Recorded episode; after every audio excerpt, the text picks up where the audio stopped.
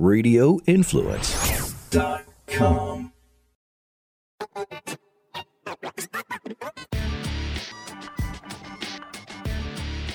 We are back for another episode of the MMA Report podcast. Of course, I am Jason Floyd. That is Daniel Galvan. We come in just a couple of days after what an amazing Saturday night of fights, UFC 290. Daniel, no doubt about it, best pay per view of the year by far. Uh, yeah, I mean that was one of the best pay per views I've ever seen. There have been really great pay per views. I'm not saying it's the best, but it was one of the best. And you know why? Because every single fight on the main card was something worth watching. We had a fight of the year in the co-main event. We had the best pound for pound fighter in the main event. We had a guy, Andricus, rise up the ranks and challenge for that middleweight championship, beating a guy who's lost to no one other than Izzy in the past nine years. We had the future of this sport look great, and we had an amazing comfort behind performance from an OG veteran lightweight.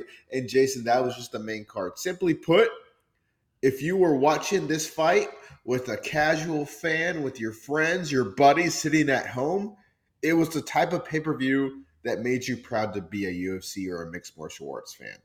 I was literally sitting at a table at a sports bar with a buddy that I, I, don't even know if I would call him a casual MMA fan. He's just a sports fan. And I was like, this is like this is a type of action you want when you're trying to get your fans, your friends involved in, in, combat sports. Like, hey, let's go out on Saturday night and watch UFC. And like I talk about this all the time, we got to give people their flowers while they're here. I mean, hey, let's give flowers to the UFC for putting on this card, and, and but I'll, but let's give the flowers to the fighters. I mean, the fighters went out there and absolutely delivered. I mean, it was an amazing. I mean, you talk about all the sh- the quick finishes we had on this card. I mean, and a lot of them on, on the prelims. I mean, it was a great night of fights, and I went out to a sports bar and let me just tell you, night and day difference from UFC 289 to UFC 290. You know, I went out for 289. And look, it, it, there wasn't a lot of people in the bar, frankly. And once the co-main event was over, UFC 289, a lot of people just did not care about the man Nunes fight.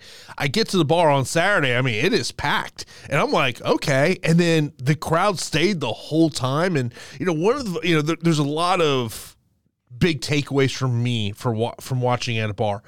Obviously, we don't we don't talk politics here, but it was another example of when Donald Trump walks out.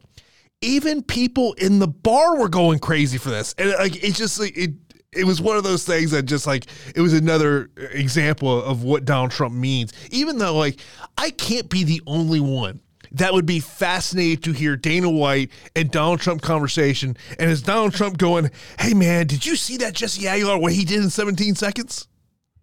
Yeah, that is something that is interesting. Uh, that would be funny if that's like the one thing Donald Trump knows more than anything is like mixed martial arts. Like that's his passion. Like, uh, yeah, look, we won't get into politics. Obviously, he's an incredibly divisive figure, but he was pretty universally liked when it came to the crowd. And I think when he's not a president, it's kind of like he's more of a celebrity and it's more like, oh, wow, because he is probably the most famous, not the most, but definitely one of the most famous human beings on the planet. Mm-hmm. And, uh, or, yeah, I was going to say in America, but maybe the planet. I'm not sure. But he's one of the most famous people. So just when he's like associated with the UFC or at a UFC event, it's kind of like, wow, like even if you aren't a fan of him politically. I do think if you're at a UFC event and you just see Donald Trump's walking through the crowd, you kind of take a step back just because he's so famous.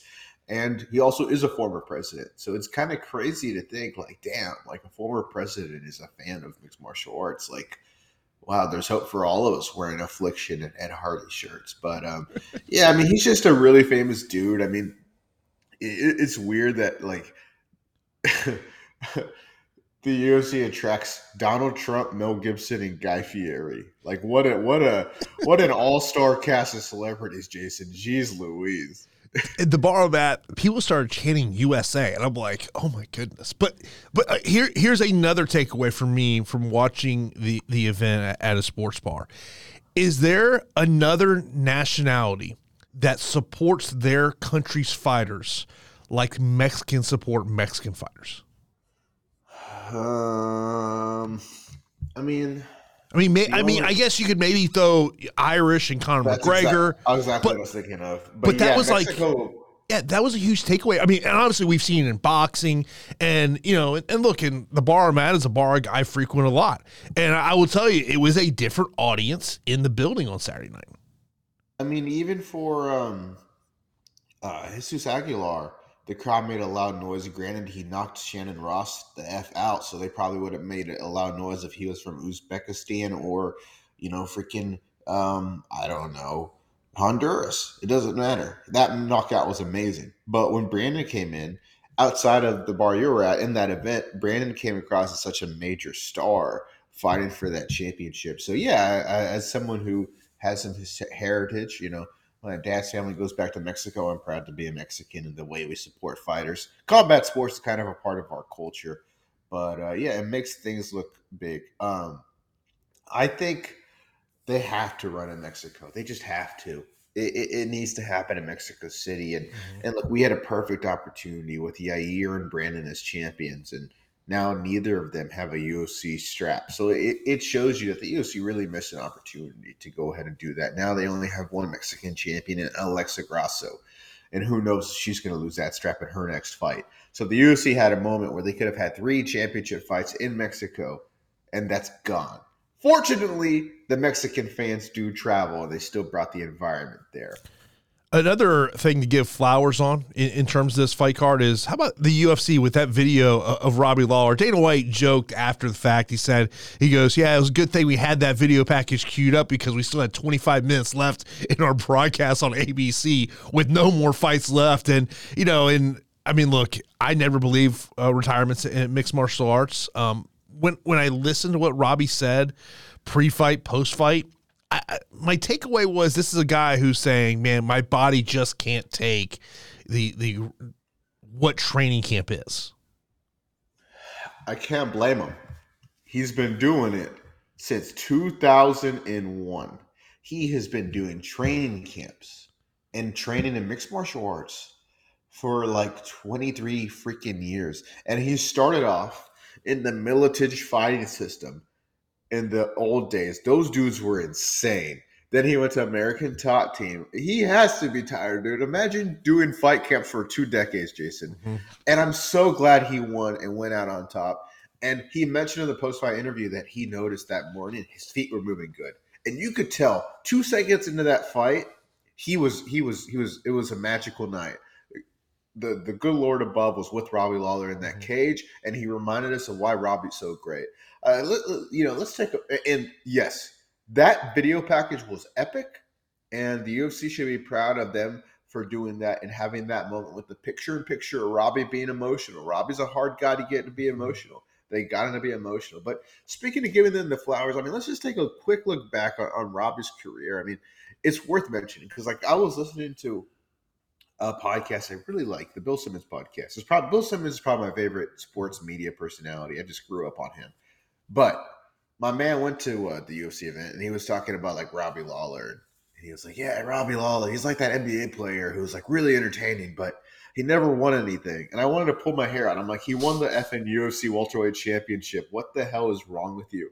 But seriously, dude, Robbie Lawler's career is crazy. Here's the I think the craziest thing about his career you could legitimately make the case that Robbie Lawler had the best fight of the year in 2014 against Johnny Hendricks. No doubt he had the best fight of the year in 2015 against Rory. And then he probably had the best fight of the year in 2016 against Carlos Condit. So you can make the case that Robbie Lawler was a part of the best fights of the years in three straight years, and that's already after a career where he started off the UFC looking amazing, crazy highlight reel over Tiki Ghosn when Tiki Ghosn was talking mad crap about him before at UFC 40. Then he got on on a downward spiral. He left the UFC after getting tapped out by Tanner and losing to Nick Diaz. Had a run in various promotions like Icon Sport, King of the Cage, Pride, IFL. He won the Elite XC Middleweight Championship over Shogun's brother had a couple fights against Scott Smith and uh, Elite XC, went to Strikeforce, where I believe his two, three biggest highlights have to be knocking Matt Lund the F out, flying knee knockout over Adlan Amagov, and most importantly, my number one Robbie Lawler Strikeforce memory, Melvin Manhoef destroyed his leg. And on basically one leg, he knocked out Manhoef. And then Robbie went to the UFC, had that second round, and became UFC welterweight champion. Yeah, I mean, I I, I hope he stays retired, but uh, you know, you, you know, he, he gets asked, you know, about Conor tweeting about him, and you kind of see that twinkle in his eye, like, but Dana White did say that there's been a lot of conversation between him and Robbie, and definitely sounds like that Robbie is done there. Uh, you know, when you talk about the prelims, you, you got to throw out uh, Denise Gomes going out there and getting a win in 20 seconds. We already mentioned about Jesus Aguilar getting the win there in 17 seconds. Uh, Cameron Saaiman, not really surprised. I talked about it last week. He was my most confident play just because always bet against Alaska FC fighters. Bro, bro, First off, that was that was an amazing advice by you, and I'm always going to take it. You can't just like, dude. Denise Gomes was such a dog against Yasmin Jauregui, bro. The UFC is ready. I was ready to give like the championship around Jauregui's waist as soon as she left the octagon. Her and Bo Nickal were the like one more person. We would have had the whole Blue Man group involved because they're the blue chippers. The blue chippers, dude. How big of a dog was Denise Gomes? Was she like? uh Was she like?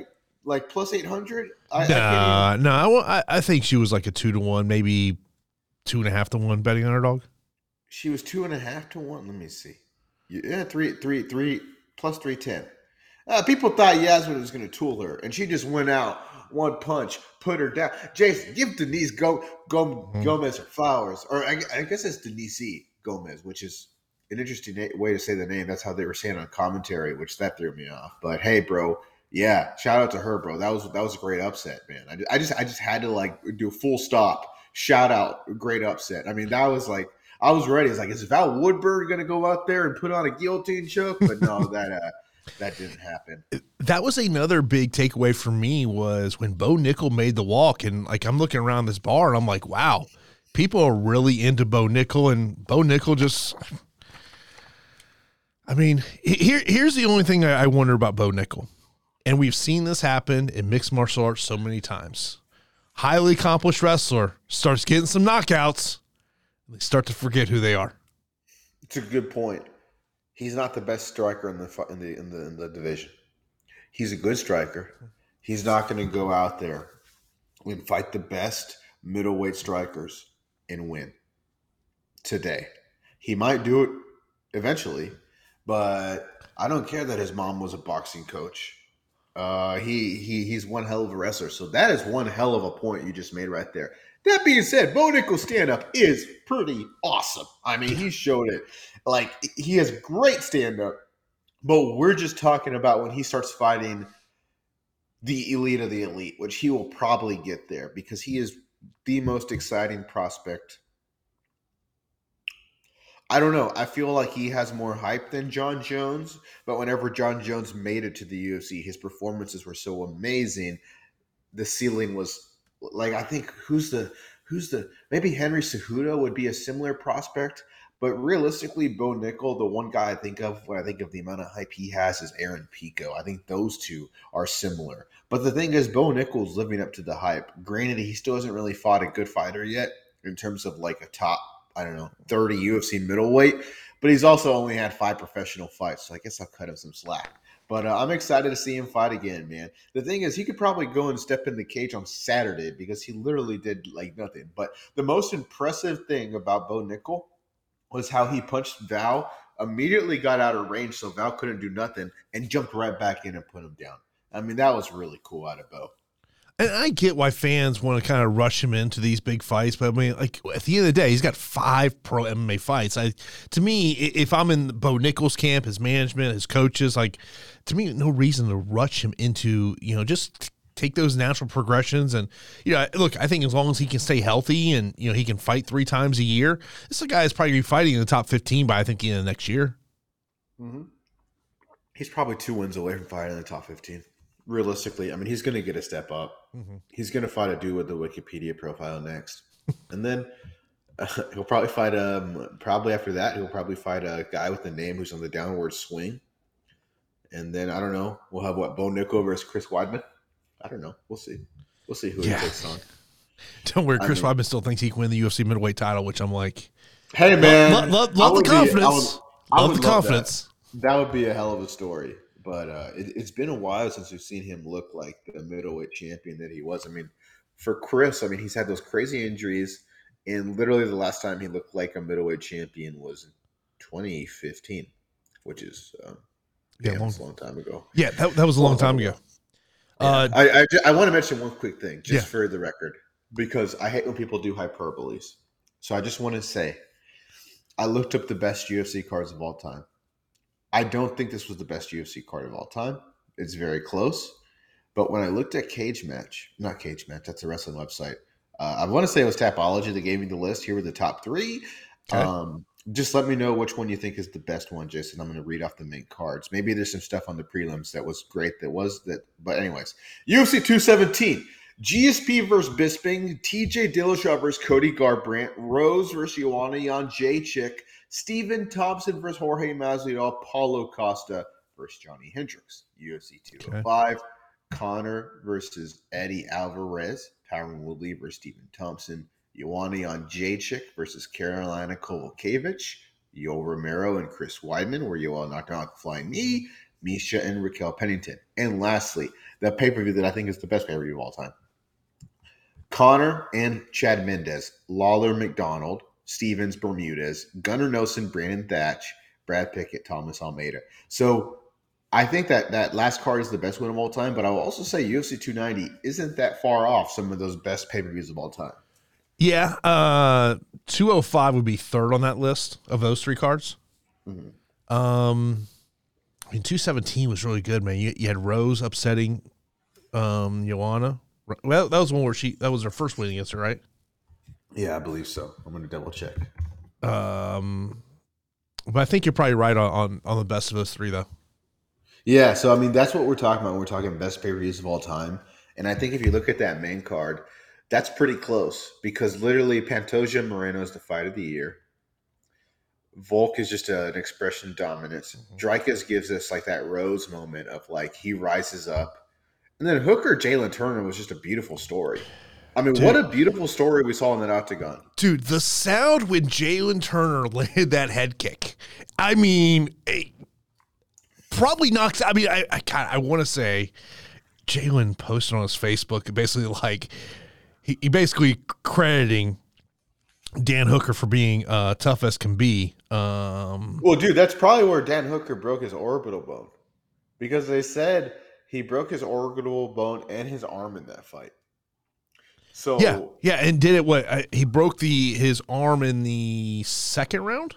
is that where he? Yeah, Or no, no, it was, uh, it was yeah, because I think initially Dana White called it a broken wrist, but um, yeah, and I saw a video of him watching that. But man, like, it doesn't even get to like those two guys went out there and went to battle. Now Jalen Turner would not have quote unquote been eligible for a fight night bonus because he missed weight, but those two guys they had to feel pretty confident walking out of the cage, like, all right, we're the fight of the night, we're the fight of the night. I know, right? It was an amazing fight, and then Moreno Pant. I mean, after watching five minutes of Moreno Pantoja, they knew they weren't going to win fight of the night because those two dudes were just like all anyone. All I could think of was like, damn, Dana White wanted to get rid of this division. Brandon Moreno is one of the most exciting fighters on this roster, and Pantoja was game as well. Well- that that was uh, just.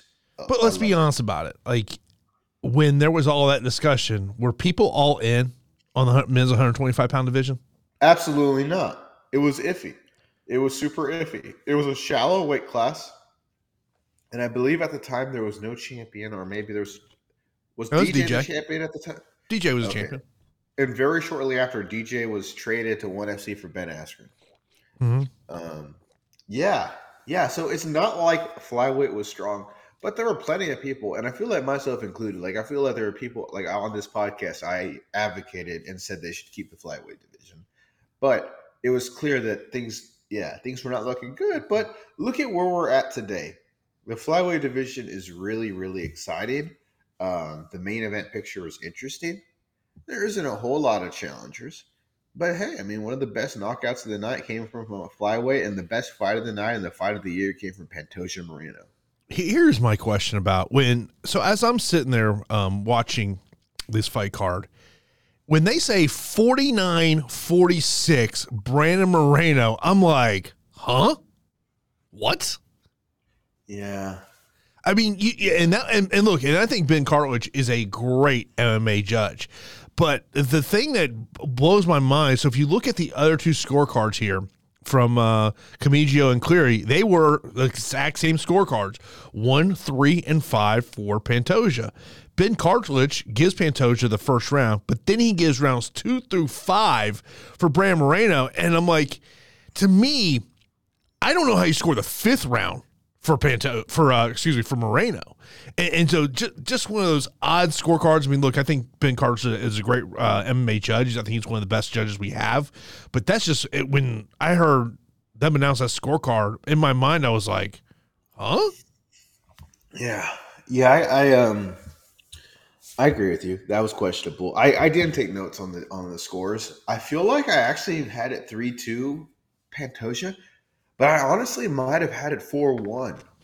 I can't remember how he scored round four. I just remember how I felt. I mean, it was it was back and forth, and it was a, a lot of times it was a strong discussion on like, is what is the grappling of Pantoja enough to supersede the stand up advantage that Brandon had in a couple rounds, and and a lot of times the grappling was superior, but there was one round where Brandon ended it strong after Pantoja maybe had his back, and I'm like, that's a really close round. There's one. Um, speaking of judging, I need to look at these scorecards because I want to take a look. So Tatsuro Taira took on Edgar Chairez, mm-hmm. and in round two, I believe it's round two, T- Taira. So everybody gave the round to Taira, but is that not the round where Ch- Chairez put which round did, did Chairez end it nearly tapping out Taira? Was it round two? I forget. Do you know what, you know what I'm talking about though? Yeah, I know you're Ch- Ch- okay, Chairez had the choke on Taira. Taira was going to tap out if the. I believe I'm thinking about. I believe I'm. This is the right fight. Maybe I'm thinking of a different fight, but I think I'm thinking about this fight where Taira's about to tap out, and then Chairez doesn't get the round on the scorecards, which if I'm looking at the judging criteria and I'm thinking that the most important thing is like significant damage or fight ending, like almost ending the fight, I almost wonder like should that not supersede the positional dominance and, and the round should have gone to Chairez? But uh, I probably should have took down notes so I had my facts in order. But that was, uh, yeah, I mean, it, uh, the reason why I, at first thought it was round two, but then I see that all three judges scored a 10-8 Taira, so maybe uh, I'm off. I think you're thinking round three. Is that what happened in round three? Yeah, I think you're, think, you're thinking about round three. Damn, all three judges gave it to Chara, so I just I'm full of crap then. Yeah, it was, it was, yeah.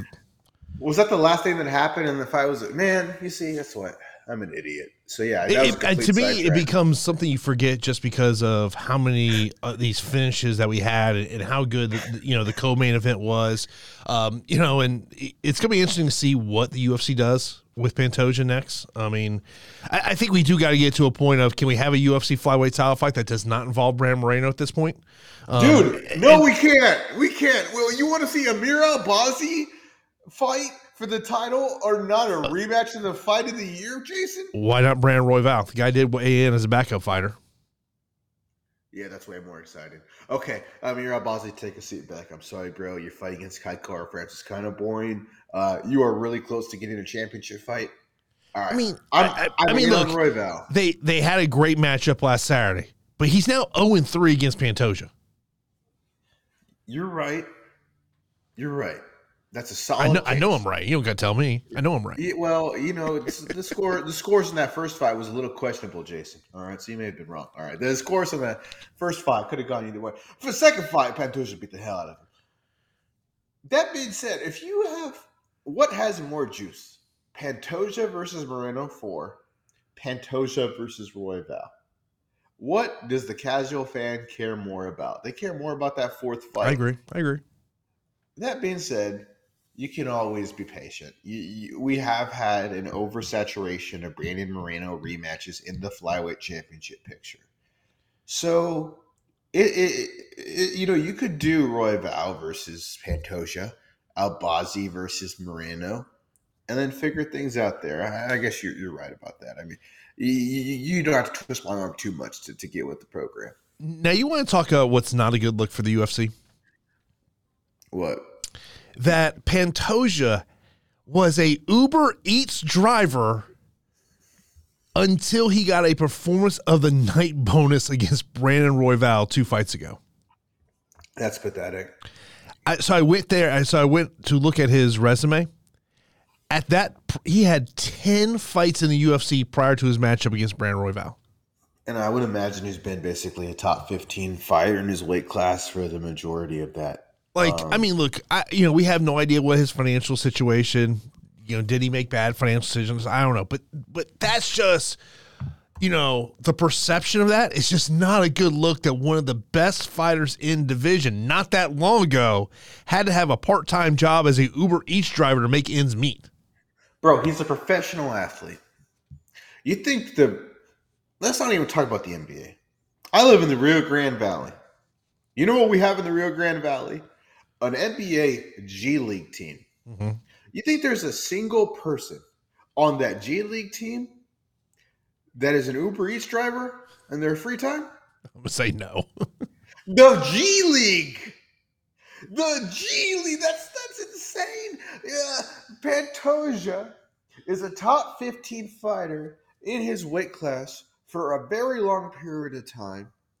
This promotion is making an absurd amount of money. I heard an amazing thing on the Freakonomics podcast where they interviewed Ari Emanuel, and I'm like, man, Endeavor is really, really smart but they're really messed up. And here's what's messed up about Endeavor. If they own a sport, that means the performers in that sport probably make a small percentage of the revenue. They own the mm-hmm. UFC. Small percentage of the revenue, definitely not 50%. WWE performers do not make 50% of WWE revenue. They make far less. If they represent an athlete, they are a part of a sport that makes 50% revenue, shares 50% revenue with the athletes. So all the people that represent get a fair chunk of the pie. Hmm. But if they own the people that is giving out pieces of the pie, they give out small pieces. Endeavors, they're, they they they uh, do not give a crap about giving people money. Which I mean, granted, that's their business. Their business is to make money. But at the end of the day, it's really messed up. The UFC doesn't give their fighters a 50 or 45 percent piece of the pie it's just a it's just a bad look. I mean, it's just a bad look, you know. Um, and, and obviously, hopefully, you know, money's not a problem there. Um, so we'll see what happens there. And of course, Volkanovski goes out there. I I think the clash of heads does play into it a little bit, but uh, Volk goes out there, and, and I tweeted after it. I mean, to me, he is the featherweight goat. Um, you know, leading into this one, I was I went back and, and I was looking at the the resumes of the clear top three featherweights of, uh, of, of all time: Jose Aldo, Alexander Volkanovski, and Max Holloway. Obviously, if you say Jose Aldo is number one, Volk has to be number two, Holloway has to be number three. I, I, there's no, to me, you cannot put Holloway in front of Volkanovski after the battles they've had. You know, the, the one thing I would say about Jose Aldo is, I mean, it, it's the length of time that he dominated this division, and he just always seemed two or three steps ahead of his competition. That's where I kind of think Volk is right now. Yeah, Volk is definitely in that exact same way where it's just like realistically there's nobody on featherweight that they can touch him right now. It, it's a really close one. Like i don't know if i'm ready to call volk. I think to consider volkanovski the best featherweight of all time i want to see him get as many featherweight championship defenses as um, jose aldo. We do that. And that's not even counting the, the wec featherweight championship defenses which when Aldo was in the WEC, he was competing against the best featherweights in the world. So, for all intents and purposes, Jose Aldo won. Let's see. Let's see how many championship fights he won at featherweight. One, two, three, four, five, six, seven, eight. I can't count. I think I think it was. I think I counted seven. No, but let's include the WEC ones. Okay. Because those those were also those were also against the best featherweights in the world, right? Like he beat Mike Brown, then he fought Uriah mm-hmm. Faber. Then he beat Manny Gamburyan, who really isn't one of the best featherweights in the world, but Faber and Brown certainly were. Yeah. So we're talking about basically more or less, because I can't count, I'm an idiot. He won 10 championship fights, give or take, if you include the interim championship fight too. That's crazy. Volk's right there, though. And um, look, against Yair Rodriguez, man, I, it was over as soon as he took him down in round one. I was like, oh yeah, Volk's got this in the bag. Like he's got this in the bag. He's probably the better stand-up fighter. He's probably the better wrestler. That being said, the stand-up was close. Respect to Yair. Yeah. He he made it interesting with his kicks, his activity, his speed, his aggression. It wasn't completely one-way beatdown. Good call by you to bring up that headbutt. I mean, the finish didn't happen right after it, but it probably happened like a minute and 15 seconds after it. And that was a harsh headbutt. Mm-hmm. Yeah, it, it ha- yeah, it has to play into it. But I mean, look, Volk is. I mean, I mean, look, it's it's amazing what he's able to do, and and I heard uh, on another podcast they said is Volkanovski the most likable UFC champion, and I think the answer is probably yes. Yeah, like I told you, literally when I go up and down the list, the most other fighter who I think has zero haters is Alexa Grasso, but Volkanovski is just way more popular. He's just he is the most likable guy, and I tell you what, I get you know, some people say, "Oh, there's no featherweight challenger." No, there is.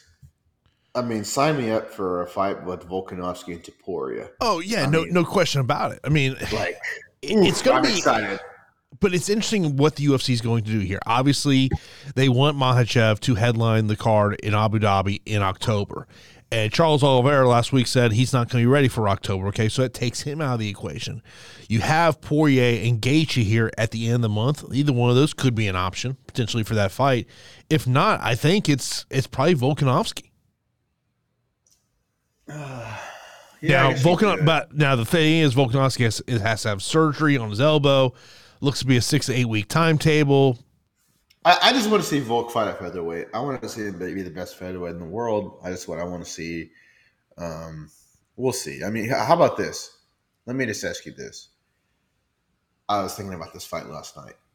If Volkanovski went up to lightweight and he took on Charles Oliveira next, not that that's going to happen. I just want to know who would you pick to win that fight at lightweight? Who would you pick to win, Volk or Charles Oliveira?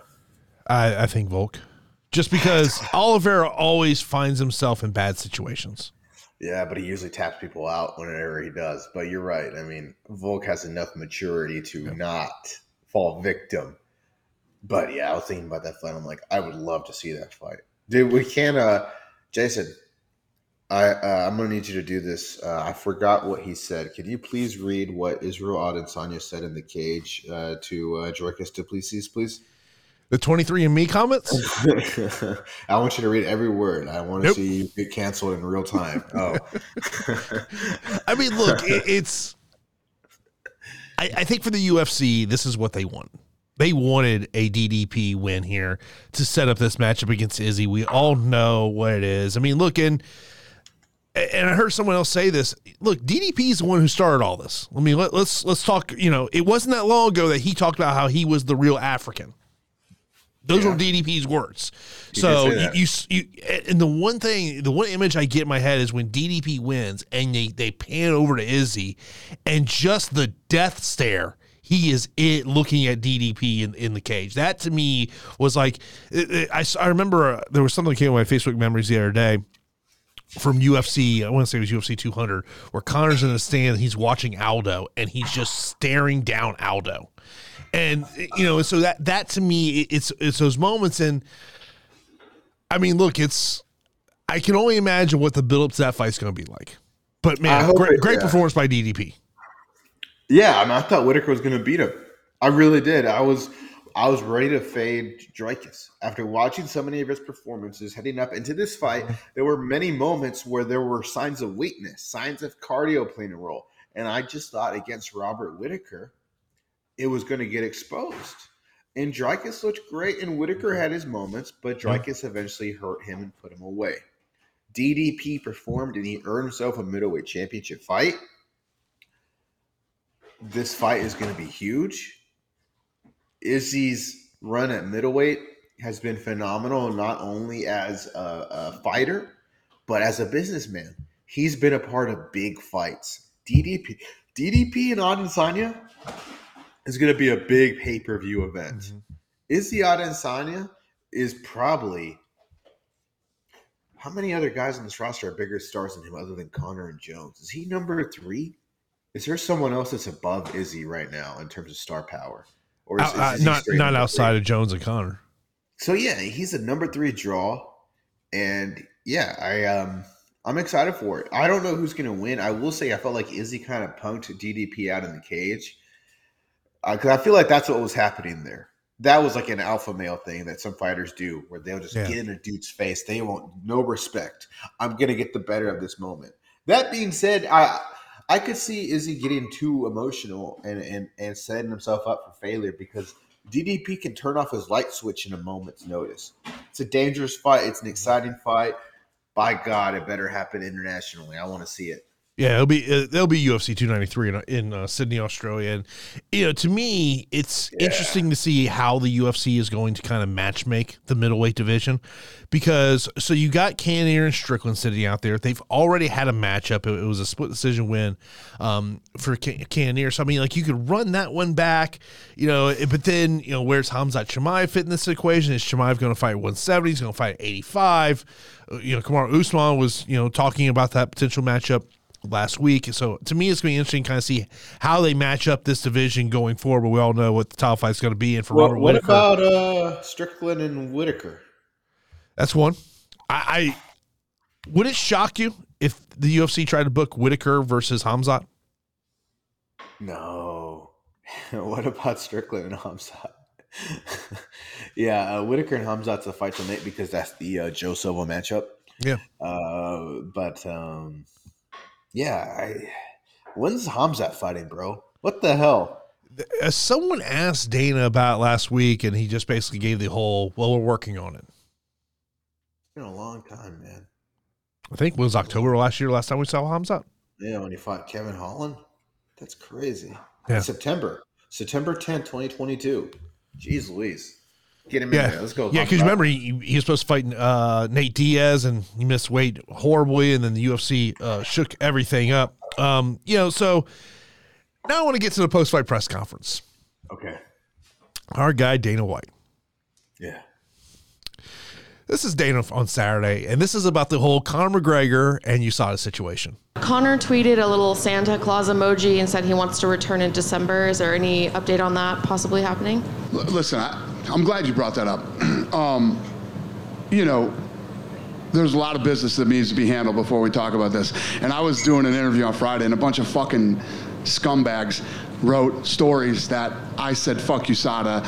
I don't care what USADA says. It's not even remotely close to what I said. So, first of all, I'd like to say fuck you to everybody that wrote that story, number one. And number two, there's a lot of stuff that has to go on before, uh, you, you know, he fights. So, it's not even, my point was, no matter who's talking about it, whether it's USADA or whoever and this and that, it's not even worth talking about right now. Everybody wants to keep bringing it up so that pieces of shit can write stories like that.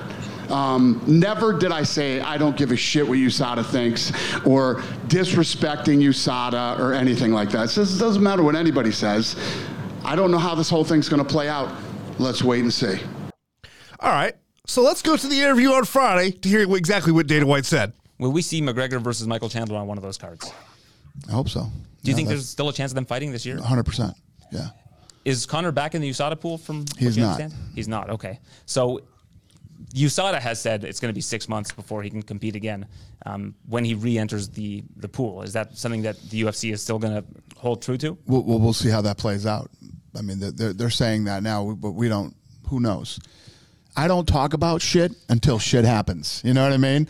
To sit here and, and and think hypothetically how a million different things could happen, no idea. I'm focused on what's happening this Saturday and then next Saturday, and you know what I mean. UFC 300 isn't even in my mind right now. The the Conor thing, who the hell knows who, how that's going to play out? Who cares what USADA says? We'll see what happens when it happens. Um, so I don't know. So I went to the Google machine and I went Dana White, fuck USADA. I could not find any article and Ben Folks, I thought, had a tweet that really summed up this great. He said, he goes, One of my favorite genres of UFC stories is Dana White gets mad at people for quoting him accurately. He literally said, Who cares what USADA says? He said it in a video camera. That was on Thursday by Saturday. Nope, never said that. And you're a scumbag if you said he did. like, like, all right, Dana, I want you to show me the story where someone wrote, You said, fuck USADA. Yeah. Uh, look, I'll say this. Dana's Dana. we know how he is. He creates his own reality. But first off, like there weren't these articles saying that he said that. I will say, listening to his two comments, I get what he's saying with the second comment. I feel like his first comment came across like what he was trying to say. Like when he further elaborated that when he said, Who cares about USADA? I actually believe him that he was meaning it in a way where it was like, Who cares? Let's just like, there's so much crap going on. Like, that's the last thing I'm thinking about. Like, I, I feel like he didn't say it in a way like, I don't care what USADA thinks, screw them. It wasn't reported that way though. But I, I think it's worth mentioning that I think in Dana's own reality, he isn't lying. You know what I mean? Like he isn't lying. He just should be more careful with his words because his words matter. But I actually think he believes what he's saying. And But he- yeah. but he's made some comments recently that it's very clear that and and maybe there's something going on behind the scenes between the UFC and USADA, but it, it just seems like he's he's aggravated about USADA. Well, I think more so than his comments when it comes to USADA, it's the actions throughout the years that speak louder than the comments. I mean, the Brock. I mean, Oh, I mean, and look, I think the Mark Hunt lawsuit's got to play a little bit into this, but the other question is, and we don't know the answer, is why has Conor McGregor not re-entered the USADA pool?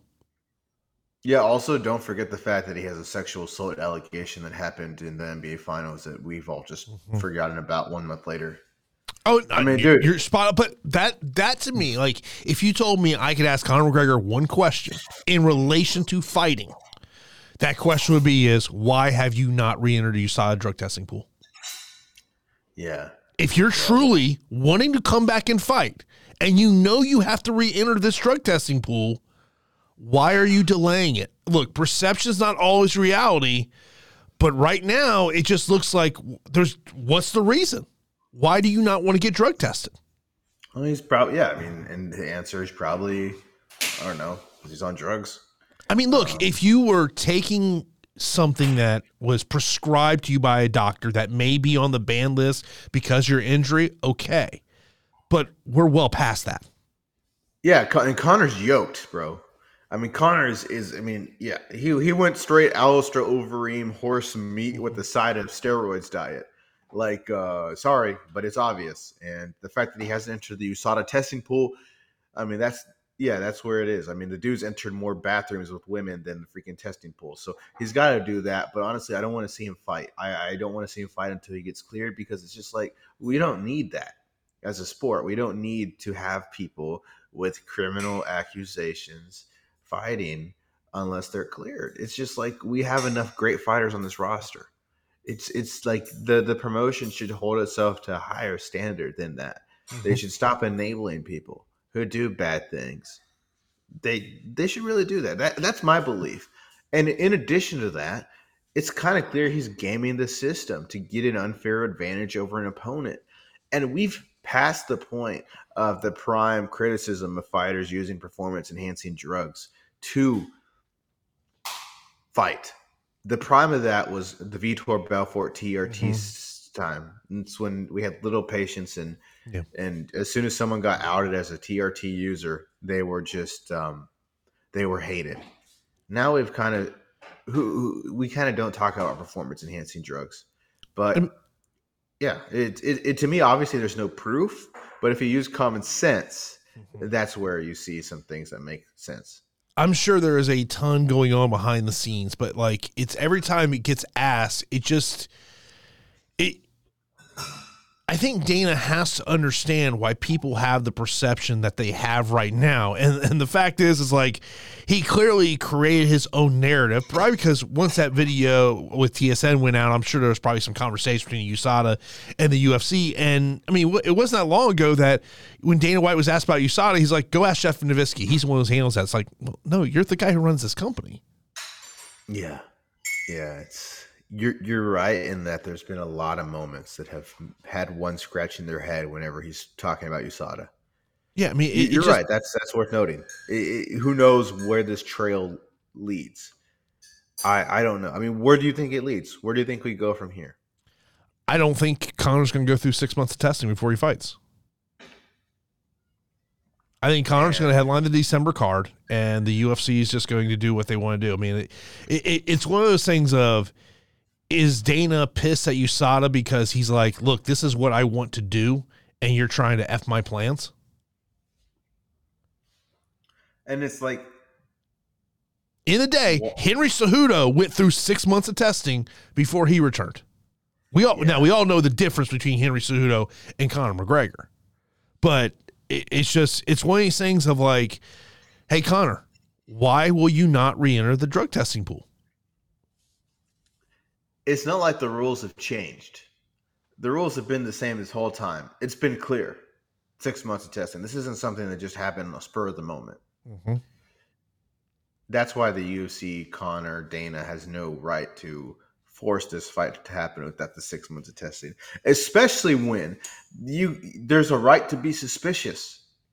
It's suspicious of Conor cheating. When you look at his physical transformation, Mhm. There should be those six months. Mhm. It'd be just as ridiculous as not testing Brock before the Mark Hunt fight. And I wonder how much that. I wonder from the UFC legal department how much they are maybe having those conversations with Dana, Hunter, and going, guys, we have this pending litigation sitting here. If you you if you just let Conor fight without going through the six months, that's probably going to get brought up in court. And let's say he, they do, and Conor knocks out Michael Chandler. You don't think there's a lawyer that's going to call Michael Chandler? Oh, you know it. Oh, you know. I Yeah. like if you're like I look at this like if you're Michael Chandler.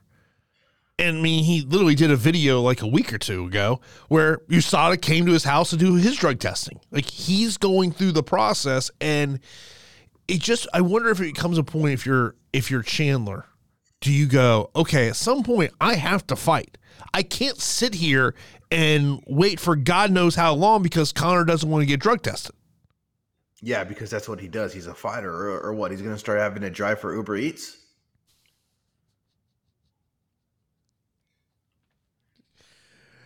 I would hope not.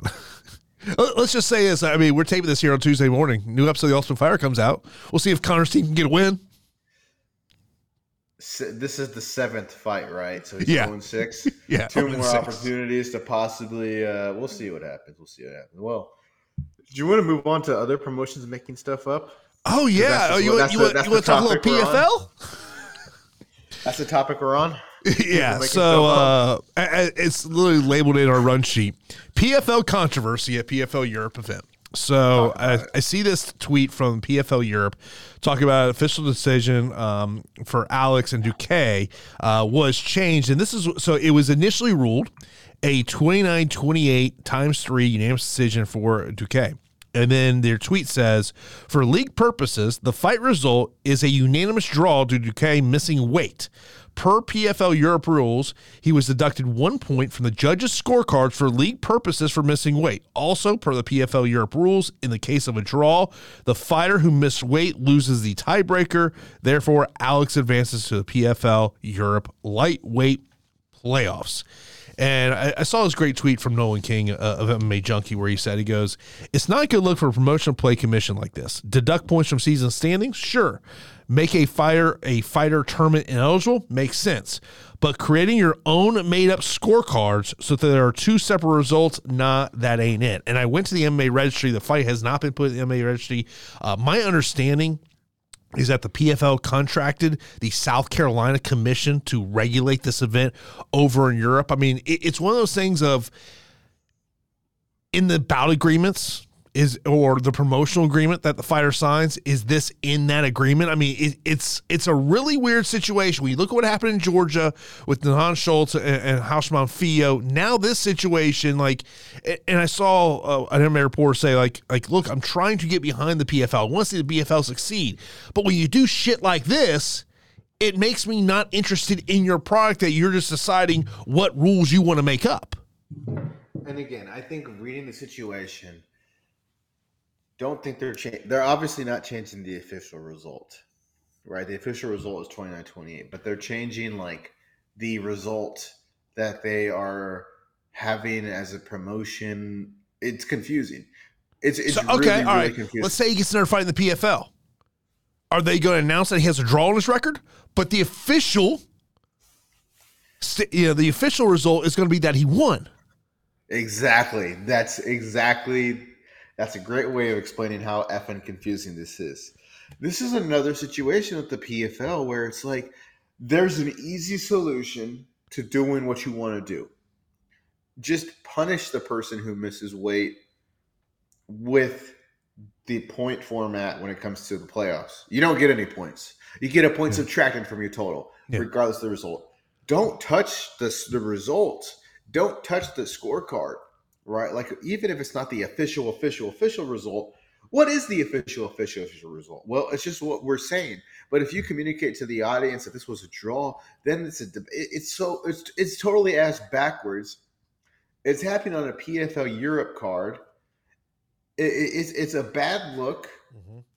It's insanely poor decision.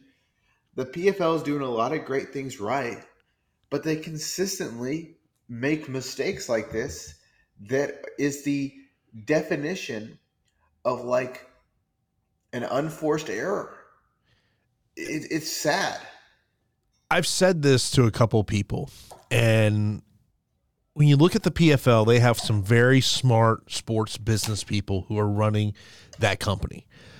I just I have a lot of questions about who are the fight people that are involved in these decisions. Who are the people that have been in the mixed martial arts industry that know how to run a fight promotion? And that's where it becomes if if the PFL buys Bellator, and I still don't think that's going to happen.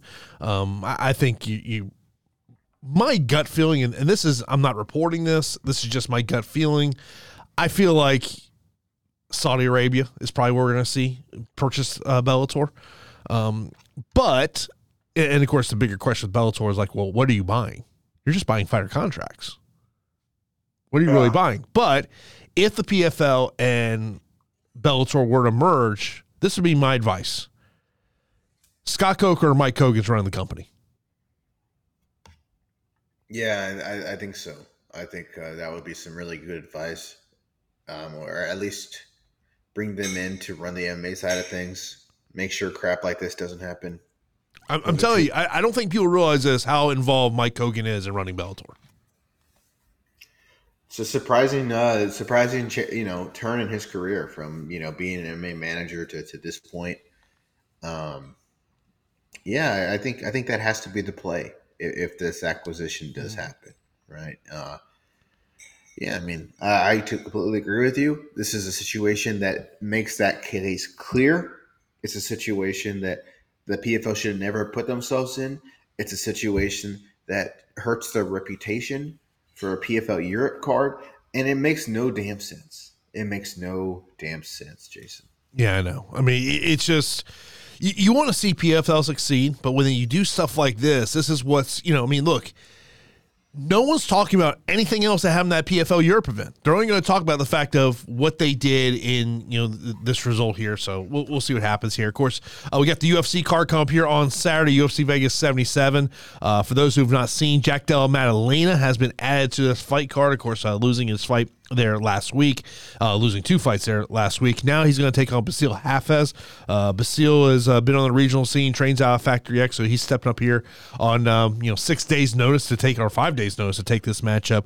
But you know when I think about this fight card, I mean, look, it is not sexy at all on paper, but it makes me wonder how much this main event kind of is going to play into what the UFC does with the women's 135 pound title. You know, obviously Raquel Pennington, she was in Vegas last week. She's campaigning that she should get the matchup against Julianna Peña for the interim t- uh, for the vacated title. Holly Holm, you got to think if she gets a win on Saturday, she's probably right there in the equation as well. And I don't know if you saw this, Miesha Tate. I love the brutal honesty she had last week, where she was like, "Yeah, none of us were going to beat Amanda Nunes." Yeah. Yeah, it's like the polar opposite out of what do you get out of Julianna Peña is, is what Miesha said. Uh, I, I think, yeah, I think, look, the main event's a good fight. And now that Jack Della Maddalena is on the card, I'm pretty excited for that one. And I'm also kind of excited for Terrence McKinney um, Mhm. fighting. I know he's a dog against um, Nazim Sadikov. But the only fight that's really, really good is Holm and, and Bueno Silva. And, you know, Bueno Silva's a nice little three fight win. And maybe she can take advantage and pull off the slide upset against Holly Holm. And I think if Mayra wins, Pennington for sure gets the championship fight. I think if Holly wins, Holly gets the fight because clearly the UFC, you know, sees Holly Holm as a star, given the fact they put her in this spot to kind of carry this fight night card. Because otherwise, this fight night card sucks. I'm gonna be so tired of watching this fight night card. I'm gonna need to get a prime energy drink to give myself a near heart attack to stay up and watch this fight card. You know? I, I guess I've never had Prime, but I guess like it has like 280 calories or something in it. Okay. Apparently, the issue is that the energy because there's a hydration drink and the energy drink, and apparently the energy drink has like an absurd amount of caffeine. I don't know. I, I Oh, will is it- say I like. I, I thought I thought drink. I thought it was like a sports drink. But there's there's two, I believe.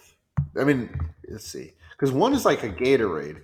That's why. Yeah, that, I thought it was like a, a, a sports drink. That's what I thought it was. Maybe I was wrong. Well, I think there's I think there's two. I think there's two. There's a hydration and there's a sports drink. But apparently, according to Chuck Schumer, the um, the uh, the energy drink has like the caffeine in like six cokes or something. wow. Yeah, that's why he called it that. That's why he called like uh, an investigation into Prime. But um, Of all things we're investigating, hey, let's investigate a sports drink that has too much caffeine in it.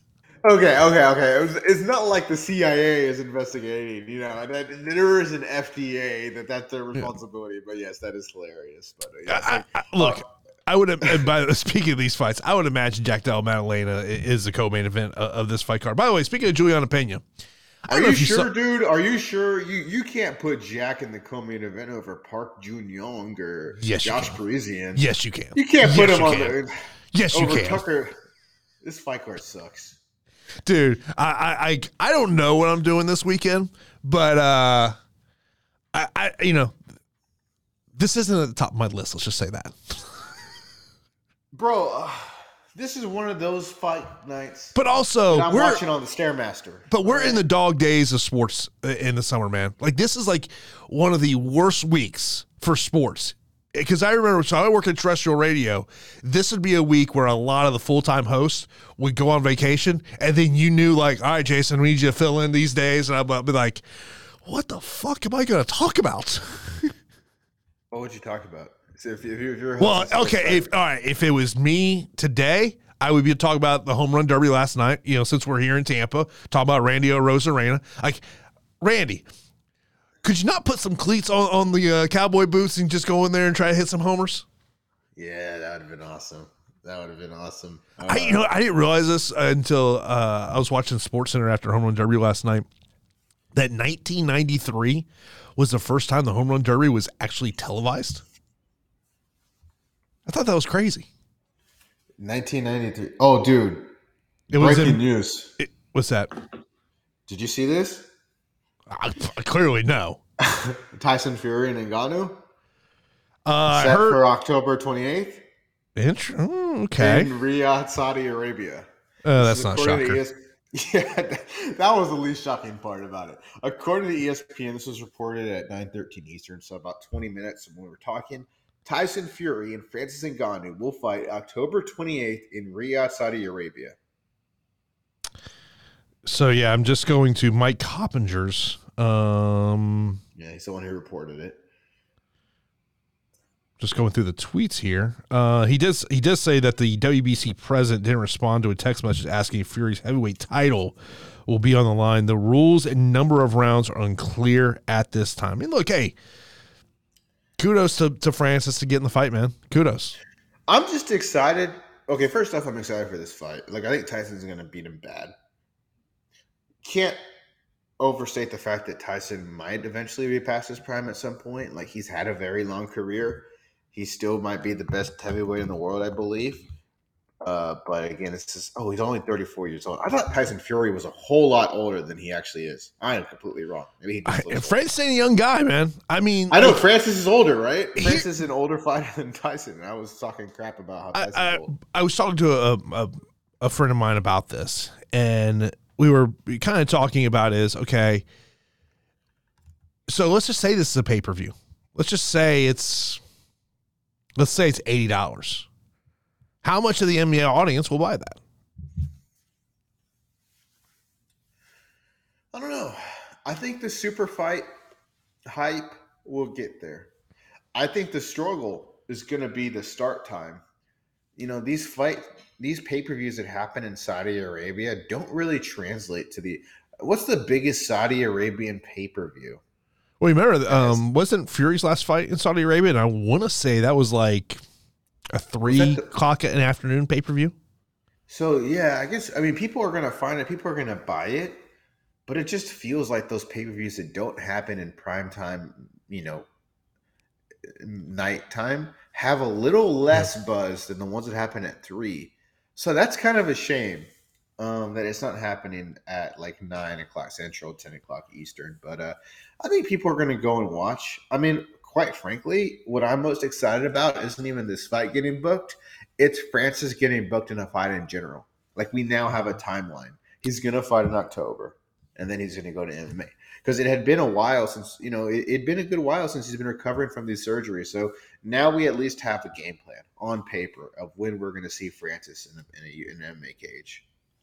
Yeah, I mean, I, I think it's to me it would be interesting, just you know how interested people will be in terms of buying that pay per view. I mean, you're going to talk about it, it's going to be a week after the Abu Dhabi pay per view. You know, I mean, we all know how expensive it is to, to buy a UFC event. I mean, look, I, I hope this thing does well on pay per view, but like as I told somebody, I go, but what happens if this thing bombs on pay per view, and then you're the PFL and you go, uh oh. Yeah, yeah. I don't. I don't think it's going to bomb on pay per view, but yeah, if you're the PFL, you that would be a big uh oh. But I, I really, I really think this is going to get some hype and people are going to buy it.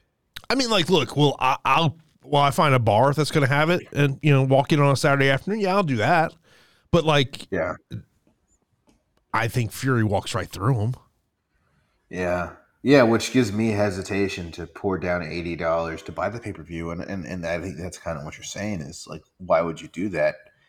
Um, but I will, I will find a you know a bar to watch it or a way to watch it. Uh, but yeah, I, I guess- think Tyson. I saw a I saw a story. So I guess someone on Sunday put the whole UFC 290 pay per view on Twitter because they have a verified account, so you put longer videos up there. I was like, wow. Uh, I, I was actually surprised that a credential member of the UFC media actually uh, wrote a story about it. Um, but yeah, man. I mean, look, hey, man. Kudos for Con- or for uh, Francis, and uh, hopefully he's getting the bag. I would imagine, you know, maybe, maybe. I guess the question would be how much of his payday is tied into maybe how well this does on pay per view. Well, if he's got if he signed a good deal, not a lot. If he signed a good deal, how how he does well on pay per view is just going to be added to it. But he's got to have a hard guarantee. Yeah. which I'm sure he does have. So I, I, mean, it's gonna- Saudi Arabia. Yeah, I'm, I'm sure someone's f- forking out a ton of money for this. So I was, you know, mentioning because you know Dana really hasn't expressed what they're going to do with the 135 pound title. Maybe kind of wonder maybe could this be like, could they do like a, a, a four woman tournament or something along those lines? But did you happen to see what Julianna Peña said last week? What craziness did she say? So here's the headline on MMA Junkie. Julianna Peña, Amanda Nunes rematch was a lot closer than people want to give me credit for. By the way, she lost five rounds to nothing. Let's just, let's, let's recall that. Uh, and, I went, and, and there, were- and by the way, there was one scored card that was fifty to forty three. This is her quote uh, to ESPN. I always want to fight her if she decides to return. Absolutely. There's fights that are on my bucket list of things I want to get back, things I want to do, and she's definitely one of them. I definitely think she knows that. I know that. Maybe not the general public knows that because all they're looking at is possibly highlights. What I would encourage fans to do is to go back and watch the second fight and actually take into account without the commentary or anything, just watch the fight. You see, it was a lot closer than people want to give me credit for. They see the drops, they see me getting knocked down, and yeah, it absolutely happened. But I will but I will let her take the time to go make those adjustments and revamp her entire style. I feel like it was kind of a snub for her to not let me have the same opportunity. I think the biggest thing for me is we are 1 1. I think I'm the only person on the face of the planet that is allowed or can say or call a Amanda Nunes a coward because what we do have is unfinished business, and I definitely think She found the easy way out in retiring. Injuries happen in the sport, of course. It's my fault that I wasn't able to compete at that time, but also she pulled out of our fight when we were supposed to fight the first time. She's pulled out of many fights in the past. It doesn't mean that I that you go retire because of it. It's just a little frustrating, and I think that I was definitely showing my frustration there cage side, which of course that's what I'm going to do when they're sticking the camera in my face and asking me what are my thoughts after every single round. So I got a little ahead of myself. I would love. Here's what I would love ESPN to do: get like Dom Cruz, Bisping, Paul Felder to do a roundtable watch through with Julianna Peña on that second fight, and say, "All right, Julianna, tell us how this is a lot closer." Yeah. You got fifty to forty-three. Yeah. Yeah, when Julianna says stuff that makes no sense, she ruins It- her credibility. She could go out there and be a UFC broadcaster, right? She has some ability. She's very talkative, but you can't put her as a UFC broadcaster because she has no credibility because she says things that are not true all the time. Well, she she's also she's involved with people in the pro wrestling business, and to me, it's very much. I, I get what they're trying to do with her, but it's also like no, we all saw the fight. Like I get her frustration. I get her frustration with this fight not happening, but like. I also feel like it's like, man, Amanda Nunes has been doing this thing for a long time. If she wants to walk away and she's happy, let her go. Just let her go. But like, it, I I walk away from these comments thinking that this is her way of she's saying, if I keep saying these things, could I convince a man to come back and fight? It's possible. Yeah, and, and maybe that's what she's going after. But hey, I've, the good thing for her is she's probably going to fight for the championship next, whether it be a four woman tournament or whether it be just straight Peña versus Pennington or Peña versus Holly Holm. She's going to fight for the bantamweight championship next. I, I a four woman tournament. I love tournaments. UFC usually doesn't, so I, I don't think we'll see that. But uh, yeah, I think for Julianna, um, I, I don't think Amanda's coming that door for her. I think if Amanda comes back, it's to fight Kayla Harrison. Yeah. I mean, I mean, look, I mean, can we just get a Kayla Harrison fight?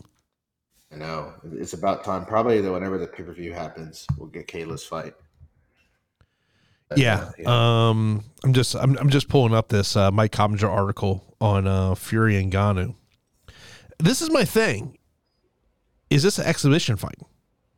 yeah, that's what we're gonna. That's gonna be uh, what we're gonna have to figure out. Yeah.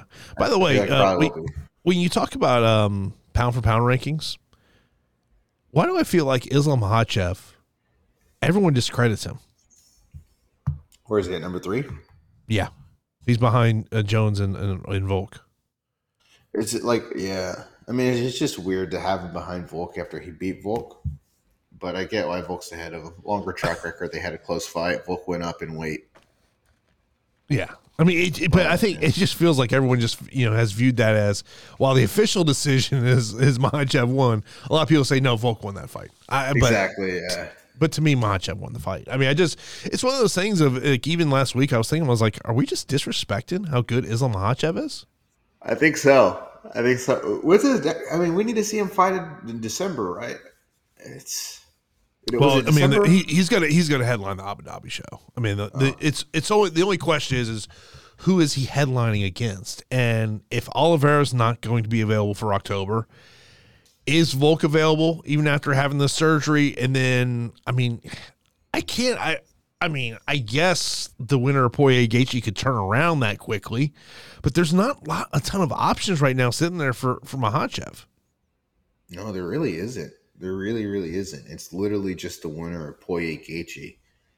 Um, maybe Michael Chandler. I don't know. Probably not. That's a bad idea. But um, I mean, he's never fought Michael Chandler.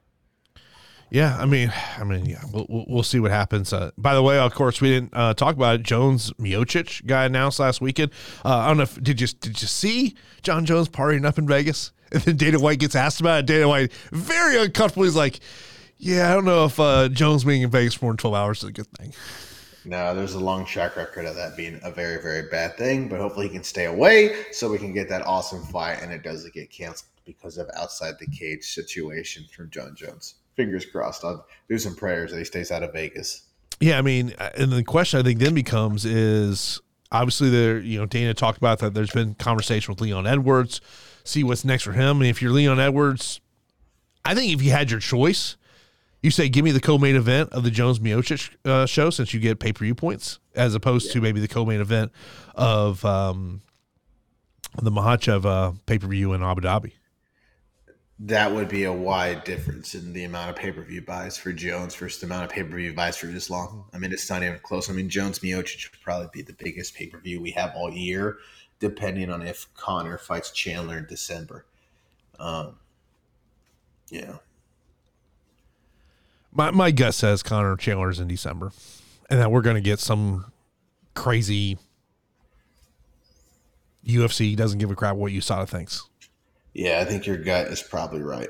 I Yeah. agree with your gut. I, I just I was by the way I mean speaking of, of pay per views just looking at what the UFC 291 is.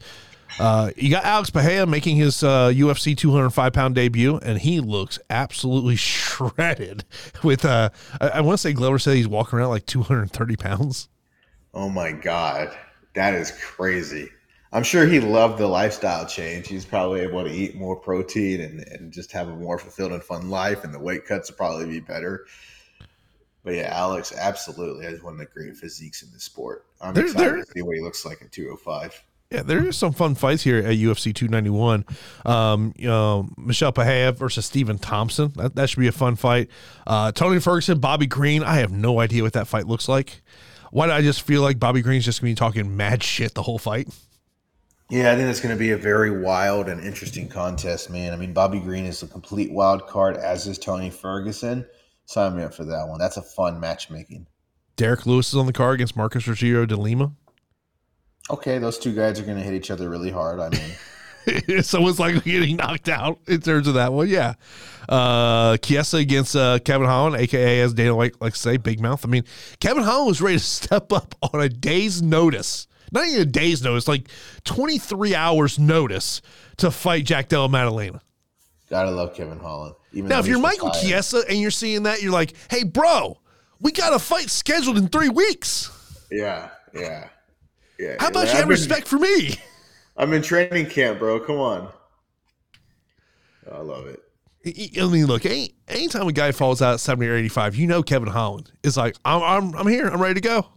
Yeah, he's he's ready. He's like, I, Simon, put me in, coach. he's always ready. Like, it, it makes me wonder, do you think he just, like, text Dana immediately? Hey, Dana, Big Mouth here. A hundred percent. I'm ready to fight. Hits him with a Snapchat. Maybe he's just right there. That's why you got to stay in Nevada. Got to be ready. Or does he, fa- or does he FaceTime him? I wonder in Dana White's phone, does it say Kevin Holland or does it say Big Mouth? Big mouth. It's got to. it's absolutely got to. I'm telling you, I'm, I'm, I'm saying what, man. Like we- don't talk politics here. I, you know, when Dana White talks about how he's had these fight conversations with with with Donald Trump, I'm fascinated what that conversation could be. Yeah. Like, yeah. like I really like. I want to know: is he asking about like dudes that are like on the first or second fight of a prelim? Like, if that's the case, that's amazing. You know, I don't think he knows who Jesus Aguilar is.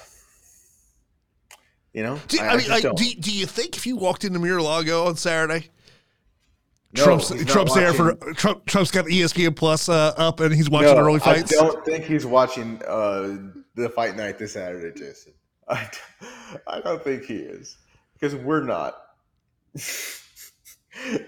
we're not watching. Okay, I. I'm gonna say this right now. Okay, if the UFC said, "Hey, we're gonna do a watch along with Donald Trump and Dana White as a alternate broadcast," I can only imagine how many views that would get. Yeah, oh, It'd yeah. be in the millions. Yeah. Guarantee it, it'd be in millions because people would want to know what does 45 say. Yeah. Whether whether you you like them, love them, hate them, you're indifferent, people would tune in just to see. Like I would tune in just to hear what he would say about the fight game. That's what I would do. Yeah, no, I, I do think having Because look, I, I'm just I'm just saying this. I don't think Joe Biden's watching UFC. yeah, yeah, Maybe Hunter. Hunter Biden might. yeah. I think um, He's that's not his sport of choice. Oh, you know what we haven't we didn't talk about What's that? the super fight. Oh yeah. Are, are we go, are we going to get Zuckerberg versus Elon Musk? I don't know. I think after uh, Zuckerberg completely stole Twitter, Elon's probably not wanting to play ball with Zuckerberg at this point. I think, uh, or maybe it's become a grudge match. But um, that would be so depressing to see both those men shirtless fighting each other. God, I don't. I mean, look, it, it sounds like it's serious. There's serious consideration for this fight to happen uh, somehow, but no, uh, I don't want to see this. It's it's stu- I mean, well, maybe I do want to see it. The more I think about it, But I'm yeah, just gonna I'm I'm going to throw this out there. Hot take. That pay-per-view will sell hell of more than Fury and Ngannou. Yeah, it's not a hot take that a fight featuring the two most famous people on the on the two of the most famous people is going to be the like. Yeah, I mean, Literally, if That that, will be- happens in a UFC cage, every UFC fighter should be begging to be on that card. oh my god, I can't even imagine them getting the UFC pay per view treatment where they're wrapping their hands backstage and the pre fight montage. Maybe bring back face the pain. Uh, Have you noticed the what the sponsor is of the where the fighters are getting their hands wrapped? no, is it? Trojan. Uh, it's smart, smart sponsor. I mean, I saw that the other day. I'm like, oh my god! It's called the Trojan Trojan Wrap area. Are you serious? I'm dead I did serious, not bro. notice that. Oh my gosh, that is hilarious. That is hilarious. Uh, that's that's great marketing. I- And of course, as I'm watching this, like, good lord, can the UFC put any more logos on that mat? yeah, they can't. It looks like a damn NASCAR, as Dana White used to say. Oh, good lord, it's getting worse than a NASCAR. I mean, Yeah, it is, bro. It is getting worse than a NASCAR. I mean, there's not a single inch of of, of, of mat space at this point. They're gonna start tattooing sponsors on the fighters like it's KSW. I, I'm, I'm still and, and amazing the fact that someone could pay to put your name on the UFC canvas too, as a just regular Joe Schmo. That's pathetic. It's, it's, it's pathetic. It is. And then Pantoja's out here driving for Uber Eats. This promotion is pathetic with that aspect. When it comes to fighter pay, this promotion is pathetic. I just gotta say it, bro. Dude is driving for Uber Eats. You and, and people can spend money putting on their name on their mats. Are you kidding me? Dude. This is pathetic. It's crazy. I mean, the UFC I- is the okay. greatest of all time, but they're screwing over fighters so bad. All right, here, here to me would be the question. So the UFC's got like 600 fighters or so under contract. How many of them have a part-time job that is not personal training in the gym they're at? That to me would be a fascinating number. I couldn't even give you give you a, a number. I don't. I don't know. It Um, I, yeah, I would. I would especially think when you're talking about the the low end of these guys who have one, two, three UFC fights. I I would bet that it's probably a high probability, and, and a lot of that is because there's just not a lot of money sitting on the regional scene. And you know, like I, I saw a fighter that I'm friends with who, who just fought internationally, and he said he's like he goes, guys, there's money made internationally that's not involved in the UFC, and and he was spot on. I mean, there is money out there um, if you want to do it, but the reality is is that the goal for you know 95 percent of fighters it's about fighting in the UFC. yeah, absolutely. That is the goal for these guys. But uh, fortunately, not only internationally, but even nationally, you could do PFL, you could do Bellator, do bare knuckle, um, make some money off sponsorships. There are other Yeah, ways. there's so there's a bare knuckle event here uh, in Tampa Bay area on Friday night. Mike Richman's actually uh, headlining it. I'm the Yeah. kind of debating on going. I think you should go, man. Think you But the problem is, it's like enjoy it's like it's like a. I, I got to find a DD though, otherwise I can't. You know, or I just got to find a hotel near the venue. yeah, I think maybe a hotel would be a good idea. Have some fun. Yeah, I mean, I, I've I've gone to one bare knuckle event. Um, Yeah, it is what it is. I mean, yeah. I mean, Mike Richman, you know, is a good fighter and a good time. You know, dude, I remember when Mike Richman was making 135. Dude's fighting 185 now. Unbelievable. Unbelievable. Love it. Love it. My man is eating his chicken wings. Yeah, I'm, I'm not sure if he still is, but Mike was uh, managing a strip club. So he's a bare knuckle fighter by day and a managing a strip club by night. That is one hell of a combination. Yeah, he was working for uh, Spearmint Rhino for. Well, I don't know if he still is, but I know he was for a long time. Wow. Wow. Spearmint Rhino? Yeah, yeah, it's a it's a it's a chain strip club. Yeah, Oh, they have cool. they have locations all across the country. You're a VIP member? No, I am not a VIP member. No. Are you and John Morant? Uh, It's in the money room. yeah, you know me. I'm just flinging. I'm just throwing money out. Yeah, you know me. I'm just flinging money out from, from this podcast game. I'm just throwing out these ones. Yeah, take it, take it. Oh my god, yeah. Yeah. you know, uh, I hope you go to the bare knuckle. Maybe you can go to a power slap event and just you know, have a good time. Dude, dude, I saw the highlight. One dude getting knocked out, and two dudes are holding him up, walking to the back. And I'm like, this Oh, dude can't even stand on two feet. Can we sit the dude down? Yeah, it's crazy. It's crazy. Some of these knockouts, I mean, they're they're brutal. I mean, and like I, I, I forget who I saw who had this this video of this of two, I'm guessing two uh, Nevada State Athletic Commission inspectors holding this dude up and walking him to the back, and he clearly has no strength in his legs. I'm like, what are we doing? Like, I, like I get there is an audience for Power Slap. I get that there is an audience. Apparently, there's gonna be a video game. Yeah. Not shocked. Not shocked. yeah, I'm sure it's gonna not be great. Uh, yeah, I'm I'm down with power slap, but obviously Dana White is not. And uh, yeah, Eh, you- that that to me was the weird part about the Jones um, Stipe announcement.